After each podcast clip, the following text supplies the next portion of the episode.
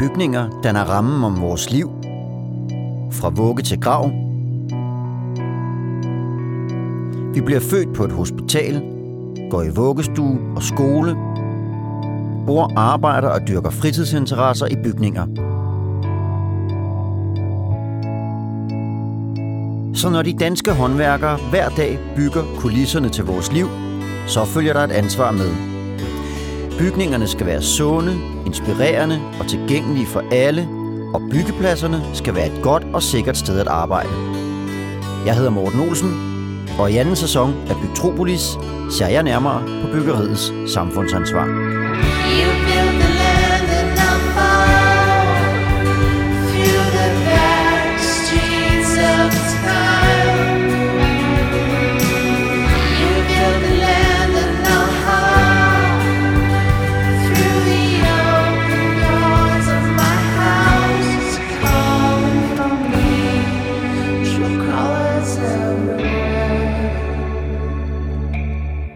Trapper er ligesom min største fjende i livet, og også den ting, som på en eller anden måde har stået i vejen for mest i mit liv.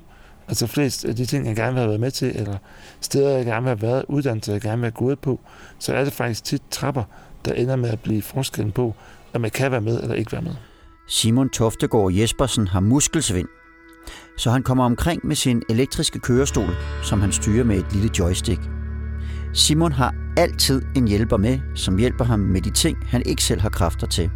Og hver gang han er nødt til at forlade sin kørestol. Det er for eksempel, når han skal i seng eller i bad. Simon er en varm fortaler for universelt design, som det her afsnit af Bygtropolis handler om. For hvis man bygger efter de principper, så er det meget lettere at komme fra A til B og omkring, hvis man er en person med et handicap, eller for eksempel svagtseende eller dårligt gående. For Simon kan der være mange ting, der står i vejen for at lave de mest almindelige dagligdags ting. Det kan være at tage på restaurant, tage på besøg hos vennerne, eller bare tage på arbejde. I forbindelse med mit arbejde på sådan et bureau, hvor, at, øh, hvor at vi lavede noget for en masse forskellige kunder, men måtte jeg egentlig sande, at det var svært for mig at, at få det til at hænge sammen, og det var egentlig også svært for mig at få øh, cheferne på en eller anden måde til at tro på mig som arbejdskraft, fordi at der var det her problem med, at når vi skulle ud til kunder, så krævede det jo, at jeg kunne komme ind. Og allerede meget, meget tidligt i mit ansættelsesforløb oplevede jeg bare, hvordan at vi på forhånd havde lavet aftaler med nogen. Ja, ja, du kan sagtens komme ind her, det er fint, det er tilgængeligt. Vi kommer så derud, kører hele vejen til, til København fra Aarhus, hvor jeg bor. Og så kunne jeg ikke komme ind.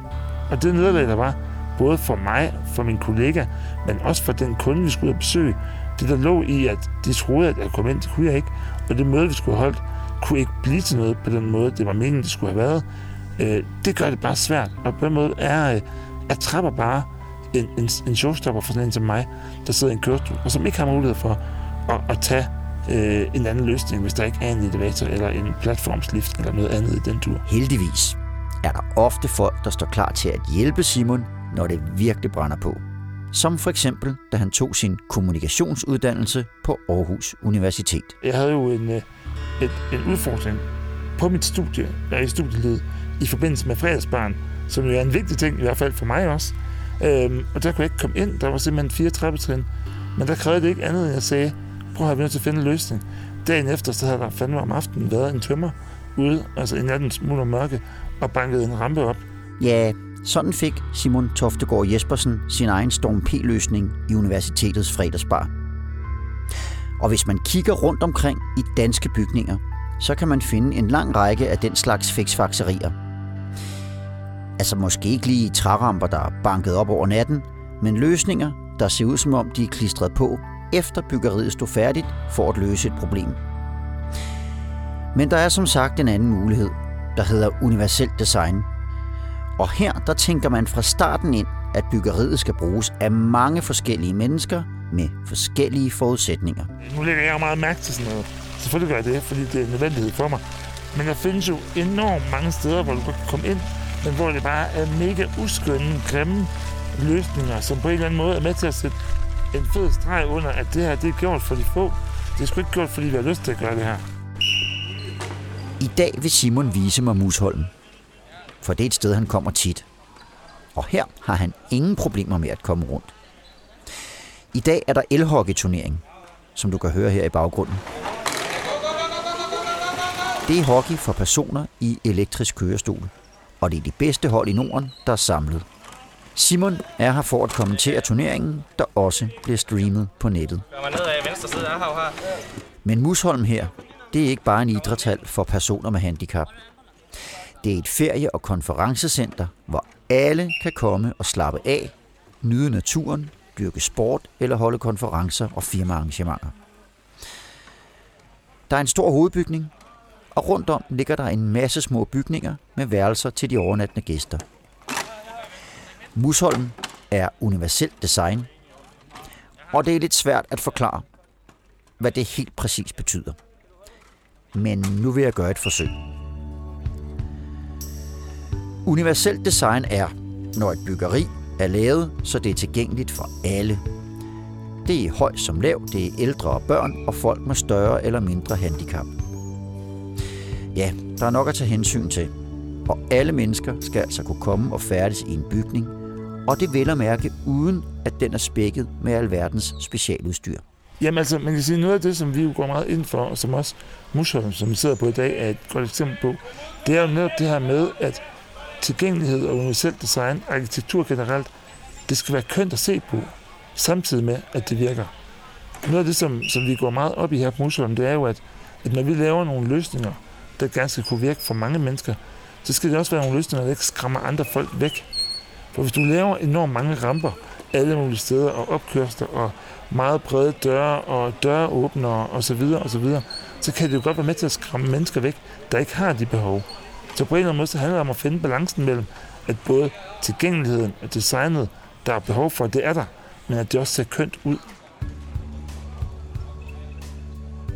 I pausen af elhockeyturneringen viser Simon mig Musholm. Det ligger få minutters gang fra Korsør Station, med udsigt til Storbælt og flotte grønne områder.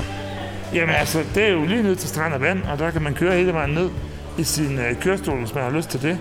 Øh, og så er der også en fed badebro og sådan nogle ting. Øh, så det er der også rigtig gode muligheder for. Men altså, man kan sige, det er jo, det er jo egentlig meget græsmarker. Nu får vi lige over receptionen her. Ja, lad os gøre det. Hej Lise. Hej. Det er opført af Muskelsvindfonden i sin tid. Og Simon her er faktisk netop blevet valgt til formand for Muskelsvindfonden. Så det ikke var valget? Tak skal du have. Det var sejt. Men det er en helt anden snak. I dag er han bare Simon og taler på sine egne vegne. Og i første omgang viser han mig hovedbygningen her på Musholm. Du kan se her, at det er jo sådan en elektrisk døråbner, hvor man så med sensor på, når man kommer hen til at åbne døren. Og det betyder jo også bare, at man ikke som, som menneske med handicap skal til at tænke på, Og, og hvordan får jeg nu åbnet den dør, for det vil jeg ikke kunne gøre. Vi begynder med hallens store rampe, der går hele vejen rundt om idrætssalen. Jeg vil sige, at på en eller anden måde, så, så kan man jo godt betragte som en form for hjertet i det hele, den her ramme, for det er det første, du møder, når du kommer ind ad døren. Og det er ligesom også det, der gør, at du kan komme rundt på alle de her forskellige niveauer, og så se hallen derfra. Rampen er hundrede meter lang, og designet som en løbebane. Det er jo ligesom et sted for alle, hvor mange familier også ønsker at komme. Jeg tror også, at grunden til, at den er lavet på den måde, er faktisk meget fordi, at mange af de her børn, der også kommer herover, de synes jo, det er fantastisk, at de kan få lov til at drøne op og ned af den her øh, bane her. Det er en rampe, som ligesom er, er lavet med en meget øh, specifik hældningsgrad, der gør, at det også skulle være muligt for mennesker i manuel kørestol at køre herop, altså ved hjælp af armkræfter. Og, og som vi kommer hen til lige her nu allerede, så er det ligesom sådan en form for rapport, der er bygget, som ligesom er sådan et, øh, et sted, hvor det er plant her, hvor man ligesom kan hvile, kan hvile sig. Fordi mange har måske ikke kræfter til at køre hele vejen op alene, så ligesom, ligesom hvis man er på vej op, så er det meget lækkert, at man kan holde pause undervejs og lige hvile, øh, ja, hvile kræfterne. Uden at trille baglæns. Ja, og så faktisk lige her, når jeg er også det, men lige her der har vi faktisk en, en svævebane, som godt nok ikke lige er i brug lige nu, men det er faktisk muligt, at øh, mennesker med handicap kan svæve tværs hen over den her store hal, og så få en oplevelse, som man i hvert fald ikke med sådan et, som mit handicap kan få mange andre steder. Selvom det lyder smart med sådan en rampe, der er en integreret del af designet, så dur den desværre ikke for alle. Men faktisk er det også sådan, at der om på den anden side derom er et, øh, en elevator, som man også kan komme op, hvis man er dårligt gående. Fordi det, der er faktisk lidt sjovt, det er, at man skulle tro, at, at, at, at, at sådan noget som, som, som en lille rampe, ligesom den her med en, med en lille hældning, er godt for mennesker, der er dårligt gående. Det er det sådan set ikke nødvendigvis. Det er ikke nødvendigvis en god idé, fordi det kan være meget hårdt at gå på den måde. Så nogle gange vil de faktisk hellere have trapper, hvor de kan tage et trin ad gangen, og så holde en lille pause. Eller, best case, have en elevator. Så vi har faktisk både en trappe, og øh, den her rampe, og en elevator. Vi plejer jo gerne at sige, at hver gang der er et menneske med handicap, så er der jo mindst fire andre, der følger med. Det kan være familie, det kan være hjælpere, det kan være venner, det kan være alt muligt andet. Og de skal jo, musklerne skal jo kunne fungere for alle mennesker. Så derfor så selvfølgelig tager vi udgangspunkt i, at det skal fungere for mennesker med handicap, men det skal også fungere for andre. Og derfor så skal alt ikke gøres specielt, bare for at gøre det specielt. Vi skal forsøge at lave nogle løsninger, der fungerer for alle. Simon Toftegård Jespersen kommer her ind på en vigtig pointe om universelt design. For det skal ikke forveksles med tilgængelighed for personer med handicap. Nej, det handler om tilgængelighed for alle. Og derfor så har Anna Hassel taget mig med til Nørreport station i midten af København. Hun er arkitekt hos Lokale- og Anlægsfonden, og så er hun en af mere end to hundrede og halvtreds tusind mennesker, der hver dag har sin gang på stationen. Jeg kommer her meget tit med min cykel øh, på toget. Øh, jeg synes altid, jeg synes elevatoren den er måske lidt for lille, men hver gang jeg kommer op, så tænker jeg, det skulle alligevel, det fungerer rigtig godt det her. Mm. Ja. Ja. Det er jo ikke et perfekt rum.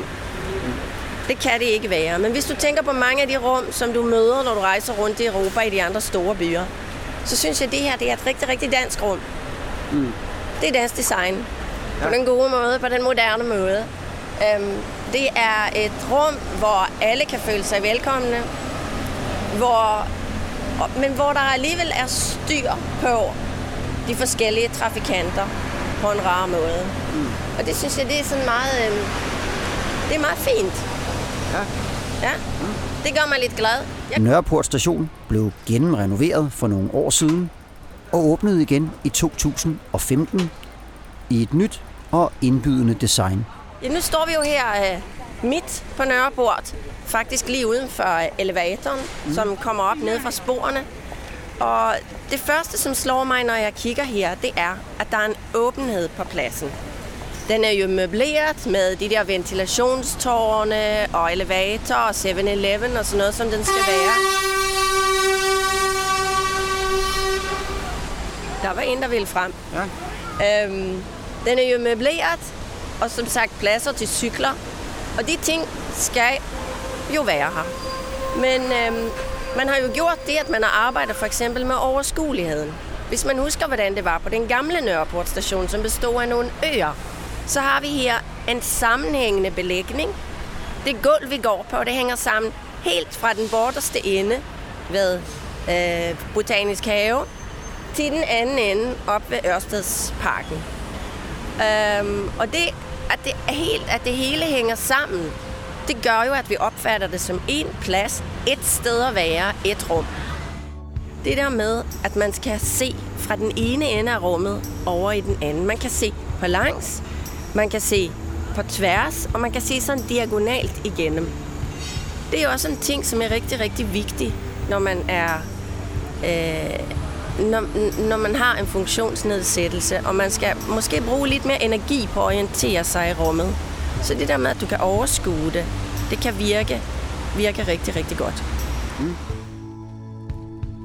Så er vi tilbage på Musholm, hvor Simon er ved at vise mig parkeringspladsen.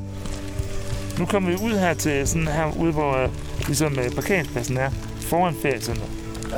Og noget af det, som man kan øh, lægge mærke til her, det er for eksempel, at øh, parkeringspladserne, de har alle sammen sådan en, øh, en, død, en død plads ved siden af, som ligesom tager hensyn til, at folk, der er dårligt gående, og stiger ud af bilerne. Der skal være mulighed for at kunne øh, få plads til at stige ud, så man ikke skal til at snige sig ud lige ved siden af en eller anden bil, der måske har holdt lidt for tæt på. Og nu går vi for eksempel lige forbi, her er to biler, og der er ligesom lavet det her, som ligesom dead space imellem. Det synes jeg er meget sejt. Det var ikke noget, jeg sidder og tænkte på, men jeg kan godt se, at det faktisk er en stor øh, problematik ikke at have det. Det kunne man sgu godt bruge alle steder, det der. Ja, jamen, fordi det er jo tit, nogen kommer til at holde sig tæt på, at det er irriterende. Hey, præcis. Vi bevæger os ned mod Simons værelse i en af de små huse, der ligger rundt om hovedbygningen. Og på vejen møder vi nogle små bump i fortovet, lige ved en sidevej. Og så lige om lidt, der kommer så en vej, der ligesom går, hvor bilerne kan køre. Og det bliver så markeret med nogle andre øh, former for fliser, så at mennesker, der for eksempel er, øh, er svagtseende, har en mulighed for at kunne mærke, at, at nu skifter underlaget ligesom øh, karakter. Og det er på den måde markeret, at man, man går på, man lige skal stoppe op eller lige være opmærksom. Det, der faktisk var sjovt, det var, at det var i starten, øh, der var det faktisk markeret på en anden måde, mm. men med nogle sten, der var meget tykkere. Og det skabte problemer for mennesker i kørestol. Jeg synes, det var hårdt at køre over dem. Så der havde man faktisk markeret det endnu hårdere. Man var så nødt til at lave om på det, fordi at det hensyn til den ene gruppe gik ud over den anden gruppe. Det er ikke let. Nej, det er ikke nemt. Nu er vi gået over til cykelstativerne. Og de er sådan sænket, skal vi sige, tredive til fyrre centimeter ned i jorden. Og der er sådan en lille rampe hele vejen rundt om cykelstativområdet, hvor man kan trække sin cykel op og ned. Og hvad er det, som er det smarte ved det her? Jamen det er jo, hvis man for eksempel, som vi talte om før, ikke ser så godt, jamen så vil man jo lige så snart man træder ud over den her lille, lille bitte kant mærke, at her sker der noget andet.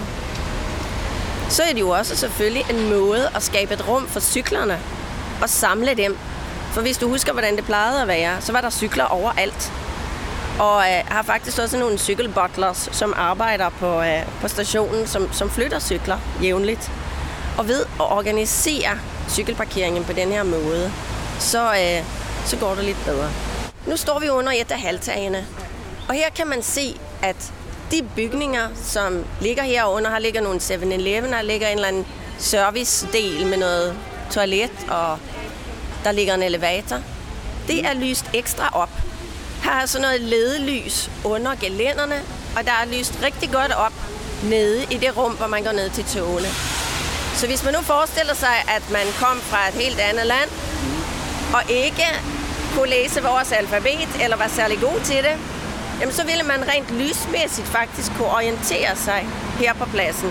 Og det er jo også en måde at arbejde universelt, det vil sige at differentiere, hvor er der ganglinjer, hvor er der vigtige punkter, hvor man skal orientere sig og måske skifte, som for eksempel her, hvor man skal ned ad trappen. Og nu ja, så er der jo selvfølgelig automatisk døråbner på her, hvor vi går ind på, på mit værelse herinde.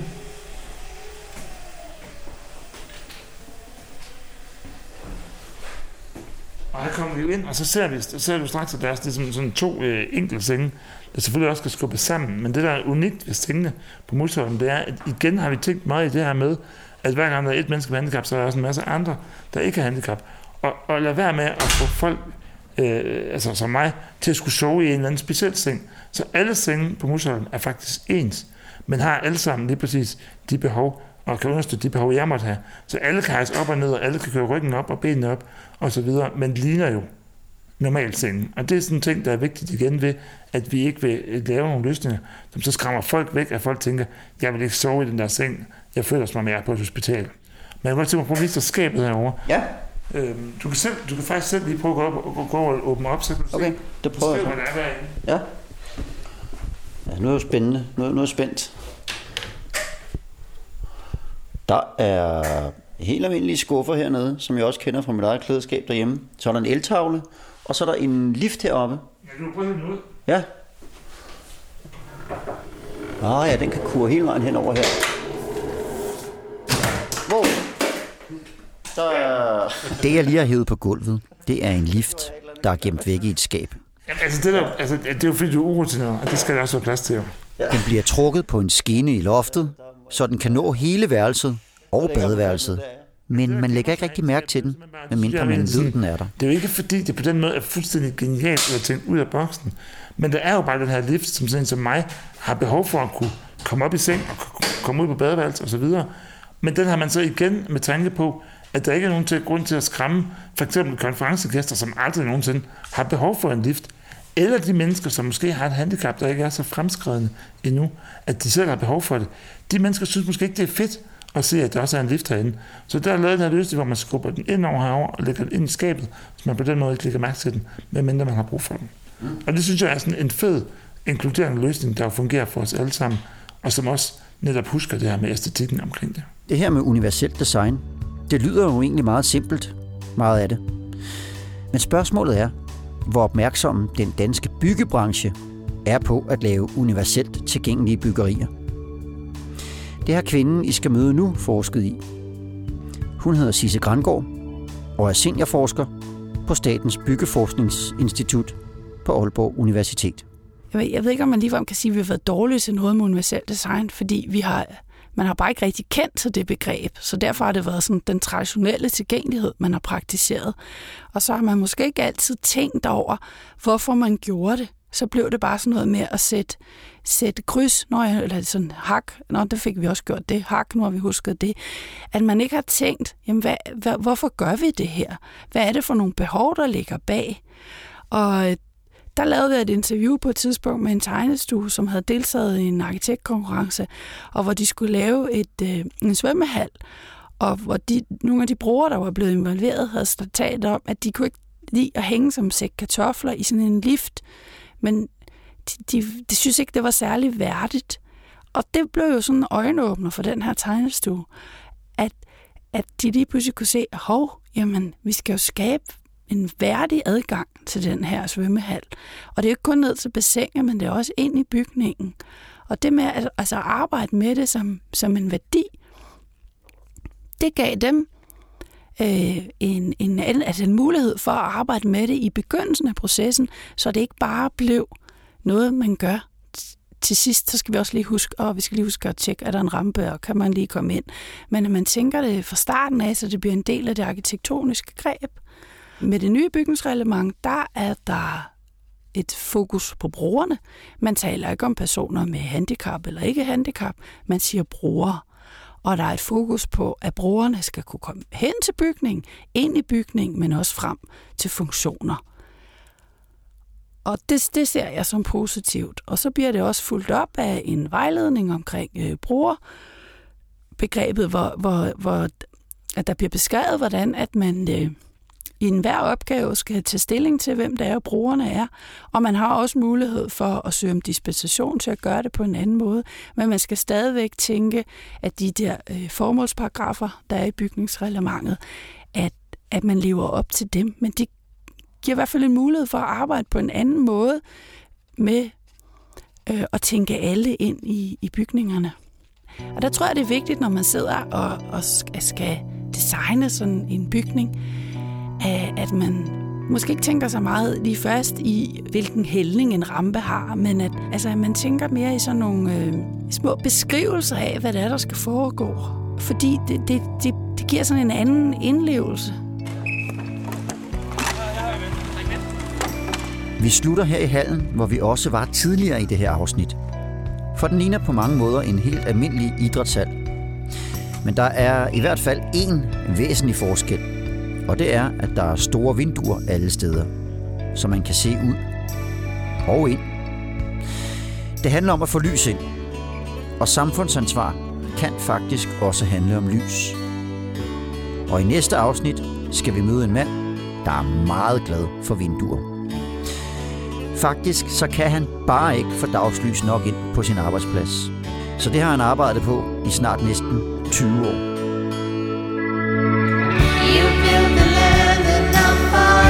Podcasten Bygtropolis er produceret af Morten Olsen og N U K Studios i samarbejde med Bark Rådgivning og med støtte fra Lokale- og Anlægsfonden og Rådejernes Investeringsfond. Intromusik og lyddesign er produceret af Martin Grøn.